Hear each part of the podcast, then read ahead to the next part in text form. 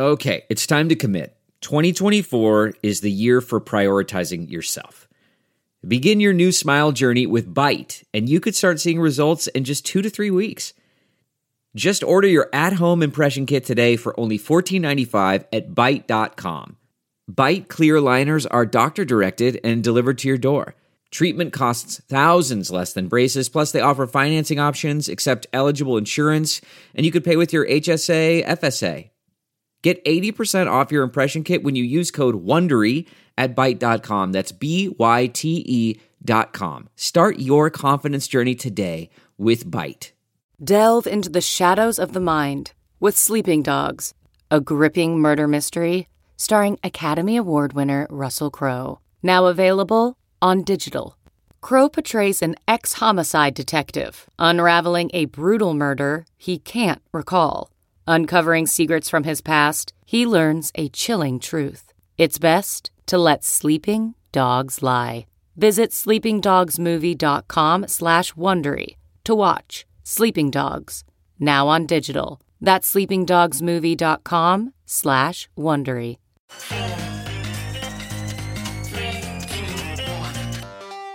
Welcome back to The Breakdown with me, NLW. It's a daily podcast on macro, Bitcoin, and the big picture power shifts remaking our world. The Breakdown is sponsored by Crypto.com, Bitstamp, and Nexo.io, and produced and distributed by Coindesk. What's going on, guys? It is Saturday, September 19th, and that means it's time for the weekly recap. Let's kick off this week with a look at some vicious DEXetition. Uniswap made big headlines this week when they surprise announced the launch of their governance token, Uni, and airdropped an absolute crap ton of it all over the crypto markets. Basically, any ETH address that had been used on Uniswap got 400 Uni.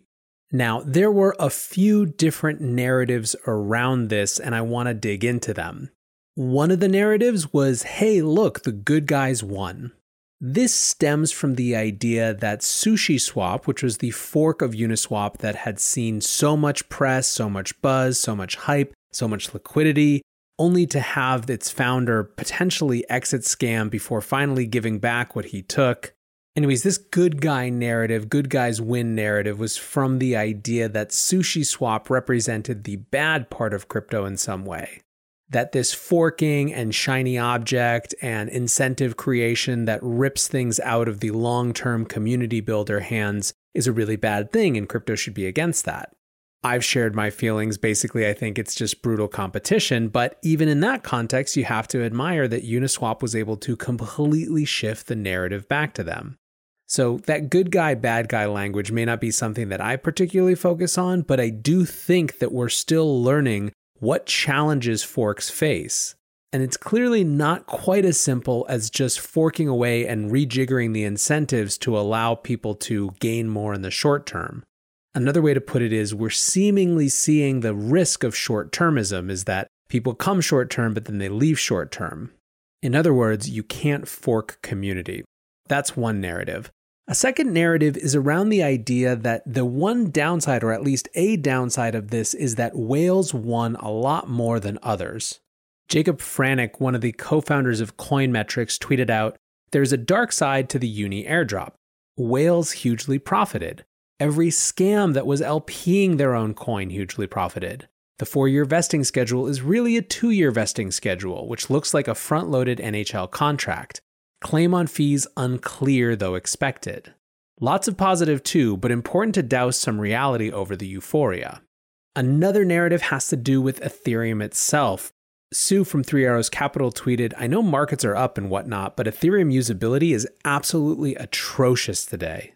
And lastly, a final narrative around this that I saw was Preston Byrne's, don't do this he published an op ed in Coindesk called Stop Fucking Around with Public Token Airdrops in the United States. Now, to me, the right narrative, although I guess Preston's narrative might also be the right narrative if we're being honest with ourselves, but the right narrative, I think, or at least the one that I'd like to see more of, is the idea of brutal capitalist competition. I keep saying this when it comes to DeFi is part of these crazy games is seeing what it looks like when markets are completely unfettered, when capital can move instantaneously when people don't have deep allegiances, or maybe they do in some cases, and maybe that's the lesson. The point is, you're seeing millions and millions of dollars shift radically overnight, back and forth. And that is the crazy competition that this is really about. We are seeing this battle happen in a hyper accelerated fashion in real time. And that's fascinating to watch. What's going on, guys? I'm excited to share that one of this month's breakdown sponsors is Crypto.com. Crypto.com offers one of the most cost efficient ways to purchase crypto out there, as they've just waived the 3.5% credit card fee for all crypto purchases. What's more, with Crypto.com's MCO Visa card, you can get up to 10% back on things like food and grocery shopping. When you buy gift cards with the Crypto.com app, you can get up to 20% back. Download the Crypto.com app today and enjoy these offers until the end of September. Bitstamp is the original global cryptocurrency exchange. Since 2011, Bitstamp has been the preferred exchange for serious traders and investors, trusted by over 4 million customers, including top financial institutions. Bitstamp is built on professional grade trading technology. Their platform is powered by a NASDAQ matching engine, and their APIs are recognized as the best in the industry. Download the Bitstamp app from the App Store or Google Play, or visit bitstamp.net slash pro to learn more and start trading today. That's bitstamp.net slash pro. In this crisis, many investors aim to keep and grow their digital assets. Others seek to maximize the yield on their cash. Nexo allows you to achieve exactly these two goals. The company offers instant crypto credit lines against all major cryptocurrencies, with interest rates starting from only 5.9% APR. Nexo also lets you earn up to 10% annually on your fiat and digital assets. What's more, interest is paid out daily, and you can add or withdraw funds at any time. Get started at nexo.io. Next up, let's shift to the other side of the economic spectrum and go all the way to the top of the traditional markets with the Fed. The Fed had their most recent FOMC meeting, and really the way that I would sum up most people's reaction is look, the emperor has no clothes. The Fed has announced that they plan that interest rates will be staying at zero until at least 2023, and frankly, they also said a bunch of other stuff like they don't have the tools to fight inequality and inequality wasn't on them. Basically, things we've heard over and over and over again. And that is, in fact, the point. If you listen to my interview with Raoul Pal on Thursday, you'll hear him say basically that, of course, the Fed said nothing new. Of course, the Fed said nothing interesting. They have nothing interesting to do. Monetary policy is finished. And the interesting thing about the Fed is that although traditional financial media follows it like baseball, follows it like the most intense sports, there's a growing recognition of the Jeff Snider style position that, in fact, there's simply not much there. This idea of a massive influx of money is a flood myth. It's not real, it's a mirage. And in fact, the Fed's chief tool is convincing us that they are all powerful, not being all powerful. It's hard to really sort out whether this is just a FinTwit perspective or whether it's a larger shift in the Overton window on what people think about the Fed in markets, but it's certainly something that I'm going to be watching. Speaking of emperors, let's talk TikTok. Breaking news on Friday was that the Trump administration has said that as of Sunday night, it will ban TikTok and WeChat from the US app stores on Google and iPhones. It will also ban certain types of transactions around TikTok. It won't, however, immediately stop US companies from using WeChat in China. Now, there's a full ban of TikTok planned by November 12th if they're unable to come to terms around some deal. And so TikTok will continue functioning, at least for US users, while WeChat users in the US will likely have it much worse, and the app might basically be non functional starting Sunday night. It's hard from where I sit to tell how much of this is a negotiating tactic. To some extent, I have to say, I would be pleased if this was a rejection of what we were seeing as a potential Oracle deal that was really just Oracle hosting TikTok's data in the cloud, which didn't really solve any of these issues that would have made this whole thing even more of a farce than perhaps it is. Either way, whether this is a negotiating tactic or just the sort of errant whims of someone who's trying to make this a political issue, there are going to be some seriously pissed off people. There are 50 million US users of TikTok. Of course, the reality is that most of them aren't of voting age, but still, that's a big block of people to be very upset about their favorite app being gone. On top of that, and even more pertinent, are the folks who have global business owners that they run from the US. Ryan Gorman, who's a former journalist and now runs a PR firm, said, I use WeChat a lot for work, and I can't possibly be the only one in this position. Blocking it could cause irreparable harm to my ability to work with clients and counterparties in China. This, of course, is exactly the point in some ways.